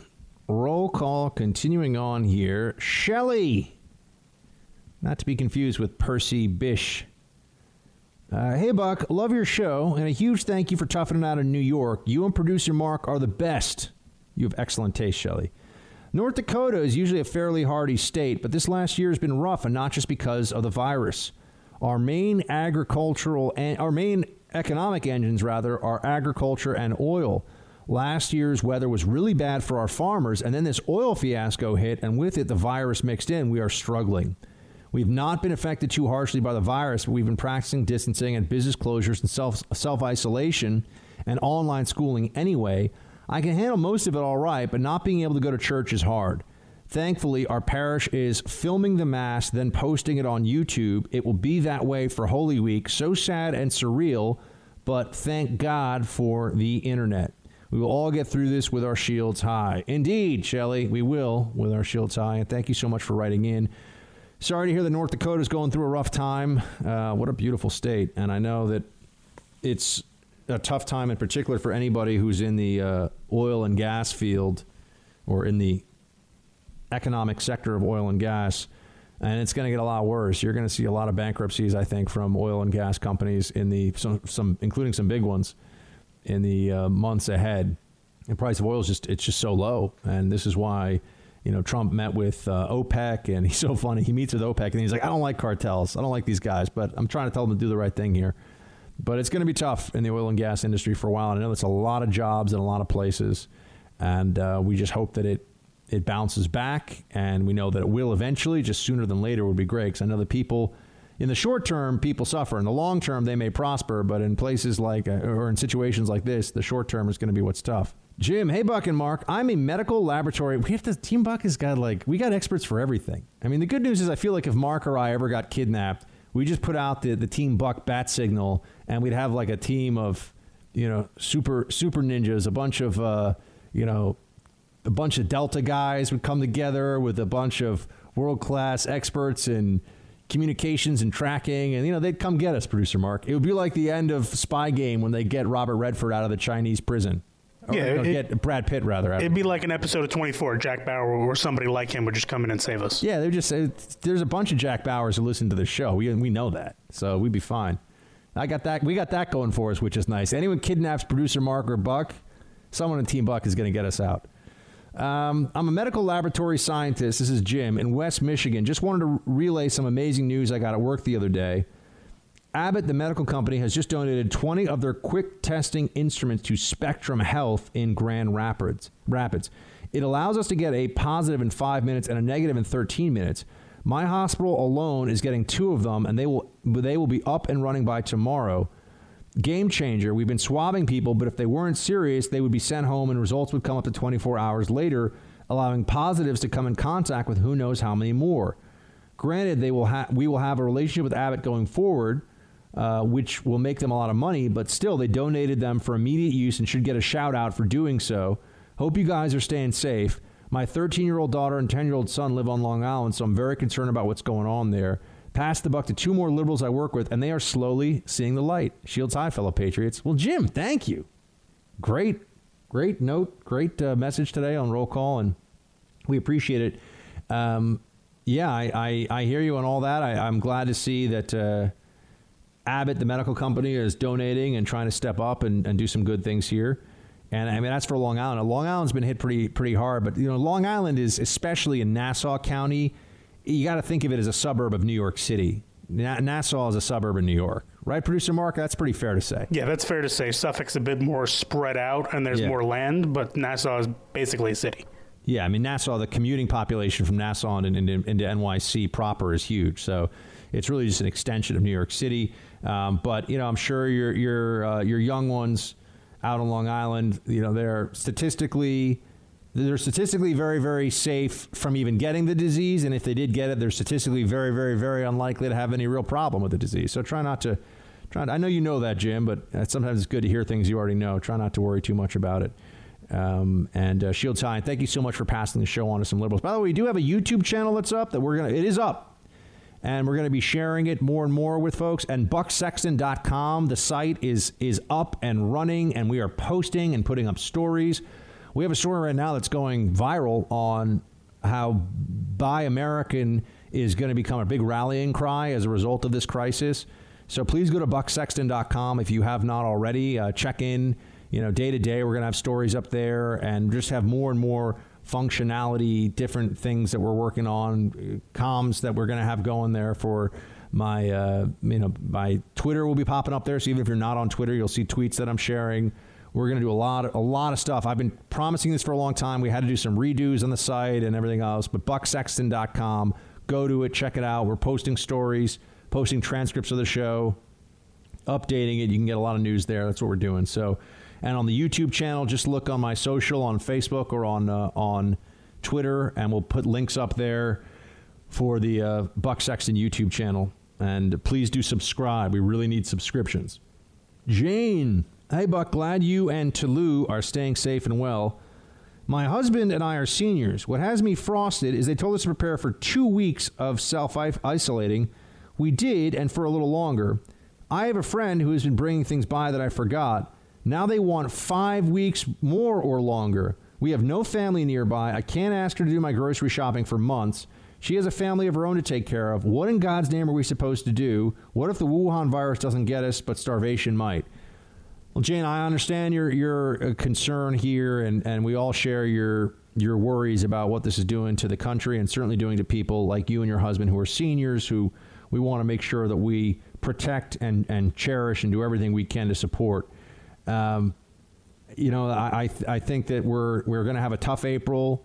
We're going to have to find ways to get through this. I don't think that. Don't worry about starvation. The supply chain disruptions for food so far are, are really. I haven't seen any supply chain food disruptions. There's been a lot of supply chain disruptions for other goods and products, um, but we'll be able to feed ourselves for a long time, and uh, well, certainly for the next few months. So I wouldn't worry about that. And as for groceries, uh, I would try to investigate if there's any delivery options in your area. I know that's very tough. It's very hard in here, here in New York right now. But people want to step up, Jane. Remember that. People want to help you and your husband.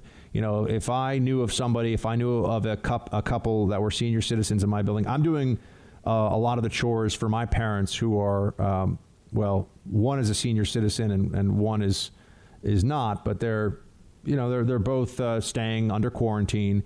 But I'm doing my my chores, uh, or I'm doing chores rather to help them out because they gave me life. So you know, I, I think I, I owe them. Yeah.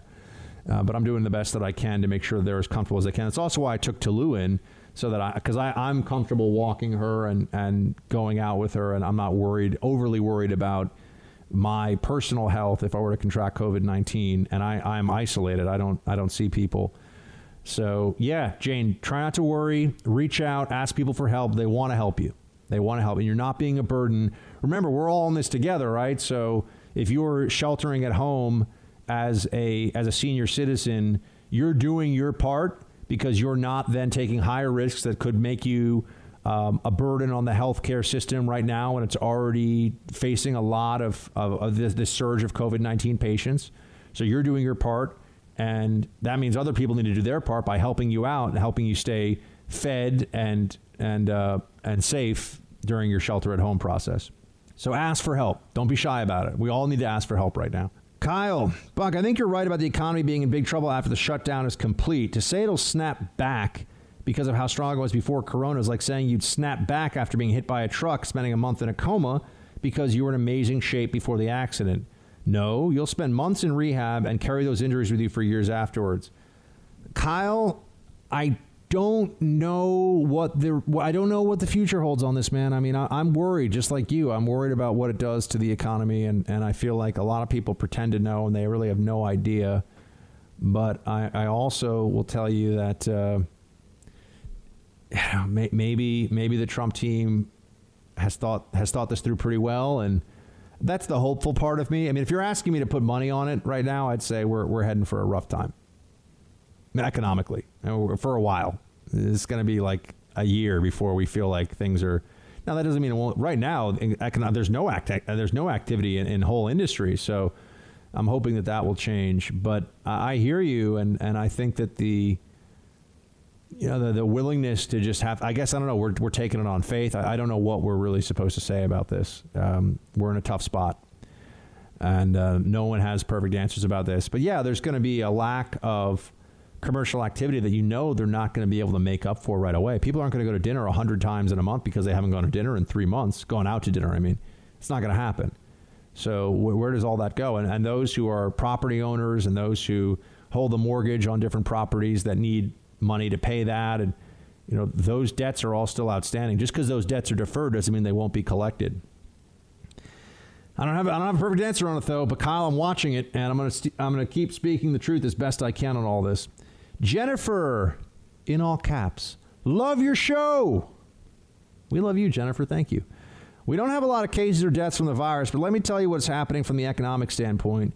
We do IT for dental offices. The ADA has closed them until the 30th, except for emergencies. This is 99% of our business. They aren't seeing patients to the normal level. One office had two patients today. Some needed serious work done. We aren't getting paid for services already rendered. We've had customers call to ask to pay partial balances. We have five employees and we are working remotely and have residual income, but we are not some big company. Cash flow is a big problem. We're either going to have to take the loan from the government or not pay ourselves to pay our employees, but that can only go on for so long. We are seeing economic problems, not virus problems. Shields high. P.S. I hate whistling too. Well, Jennifer, you love the show and you hate whistling, so you're a person of uh, excellent taste and judgment. And uh, I, am I'm, I'm appreciative of, of hearing about your situation with your business, your company. I'm hearing this from a lot of people, and it needs to get out there. We need to know because as we're making assessments about how quickly we reopen America, let's understand what is being lost in this shutdown. I understand that they, they believe that lives are being saved by the shutdown. Lives are definitely being saved by the increased medical person, by the increased medical effort and personnel, and by uh, the mitigation measures that we're all taking the hand washing, this, the, the face masks, the gloves, the, all these things that we're doing. Is the shutdown of the economy a completely necessary component of that? That's the question that I, I do not have an answer for you, but it is a question I'm going to continue to ask. You're in the Freedom Hut. This is the Buck Sexton Show podcast. All right, more roll call. Greg writes, uh, "Hey Buck, I heard you talking about guinea pigs the other day. Yes, they are extremely underrated pets. I have three of them myself, and they are adorable and great apartment pets. Most people find it strange that I'm a grown ass single man with three guinea pigs, but the ladies seem to love it. Shields high. I, I, I could see that. I mean, they're cute, you know. I, I would be I would be uh, enthusiastic about trying out a guinea pig as a pet. I don't think they look like rats. I think that's unfair. Where are you on this, producer Mark? Yeah, no chance. I don't want a rodent in my home. I'm sorry. Oof, oof. Your anti-rodent sentiment is is harsh to the ears of many people out there with hamsters and guinea pigs. I mean, uh, to each I'd their go own. guinea I pig before like hamster. Yeah, I'd go guinea pig before hamster. Hamster's a little too much like a mouse for me. But guinea pig is a little more substantial, and I feel like chinchilla is like the Maserati of guinea pig, right? So chinchillas are the they're like the fancy man's guinea pig. So you could go that route too. Don't they smell too? I mean, I Like can the tell smell you, of I've a never, cage? I've never smelled a chinchilla, so I do not have an answer. No, for I you just on meant this. like guinea pigs and stuff in general. I, I think that uh, Tallulah, the French bulldog that is on loan from my parents that I'm taking care of, uh, she she is starting to resemble a guinea pig in terms of her girth ratio to the rest of her body, and I think it's in part because she realized when I cook bacon and eggs, if she stands right beneath my right next to me and looks up at me and puts on her cutest little dog face, she'll get bacon, and that's in addition to the chicken that I cook for her sometimes. You are really taking advantage of the fact that your mother cannot slap you right now Yeah, I know. for calling her she- dog a pig. I mean, it's a it's a guinea pig though. She's like uh, guinea pigs are cute, but yeah, she looks a little bit like a guinea pig. Dude, I've also called her a baby seal because you know, baby, she's all white. She's an Yes. all white French bulldog, and the baby seals are white because they need to blend in so polar bears can't eat them. Yeah, true story. Yeah, uh, they blend in with the snow. Ted, hey Buck, got a dilemma. My son is working at a grocery store, and I feel this is a risk to our family. I know at this point he's doing the service to the community because he doesn't get paid very well, but they are not allowing him to wear a mask or gloves. Also, I make three times what he does, and I'm afraid of losing my income due to getting quarantined because someone around him gets infected. Should I make him quit? Just your thoughts, buddy. I really hold your opinion higher than most. Oof, Ted, um, thank you so much, and I appreciate the, the confidence in, in me and my judgment to even pose this to me. You're right. Your son is doing a service for the community, and and it's and it, people really do, really do appreciate it. That's not just lip service. Uh, every time I go into a store and I see people still working there, you know, thank thankfully that means that we can still get stuff that we need, and it makes quarantine more a lot more bearable than it would otherwise be. Because I got some canned goods and stuff like that, but I wouldn't want to be living out of cans for weeks and weeks. So I, I'm very appreciative of folks who are keeping stores open, keeping restaurant takeout and delivery open as much as they can. Um, as for your I- first, I, I can't understand why they won't let him wear a mask and gloves. I, I feel like if he's got a mask and gloves on in the store, he's he's probably in in pretty good shape in terms of risk, uh, pretty low risk, and especially his stores should have some social distancing involved for those who are shopping. That's you're seeing that more and more. So I would just want to know why they won't let him wear a mask and gloves. Um, if he wears those, I think I th- I would think. Uh, I mean, I would continue doing that job if I was allowed to wear mask and gloves, no question. As for w- would you keep doing it without, and how that affects you and, and your your income, Ted, I, I hate to be this guy, but that's a that's a call only you can make. Um, I, I'm thinking about it though, but just know that it, it is it is a tough call. You're asking for a, you could go either way for a lot of people who are reasonable and have good judgment here. That could go either way. But let's see if we can get him a mask or gloves. I think that's the biggest the biggest move that would really help here. Um, Kelly writes, thankful for your voice. You keep saying things I've been thinking for days. I'm very frustrated. My husband and I have five kids. I went to Publix for my weekly grocery run today. I was told I can only buy two packs of chicken and two packs of beef. That will only get us through two meals. And to be clear, I don't overbuy, just what I need to feed a family of seven. When I told the manager this, he said, Sorry, ma'am, we're now rationing meat. How do I get off this crazy train? We're in Florida. It's way less crazy here. The frustrating thing about all this is there's no one to go ask the hard questions. This doesn't feel like America anymore. It's beginning to feel like communism. Please keep giving us a voice in fighting. You give me hope. Shields high. Well, Kelly, you give me hope. So you stay in the fight. You and your family. You stay safe. Stay strong. Team, another amazing show coming up tomorrow. Until then, Shields high.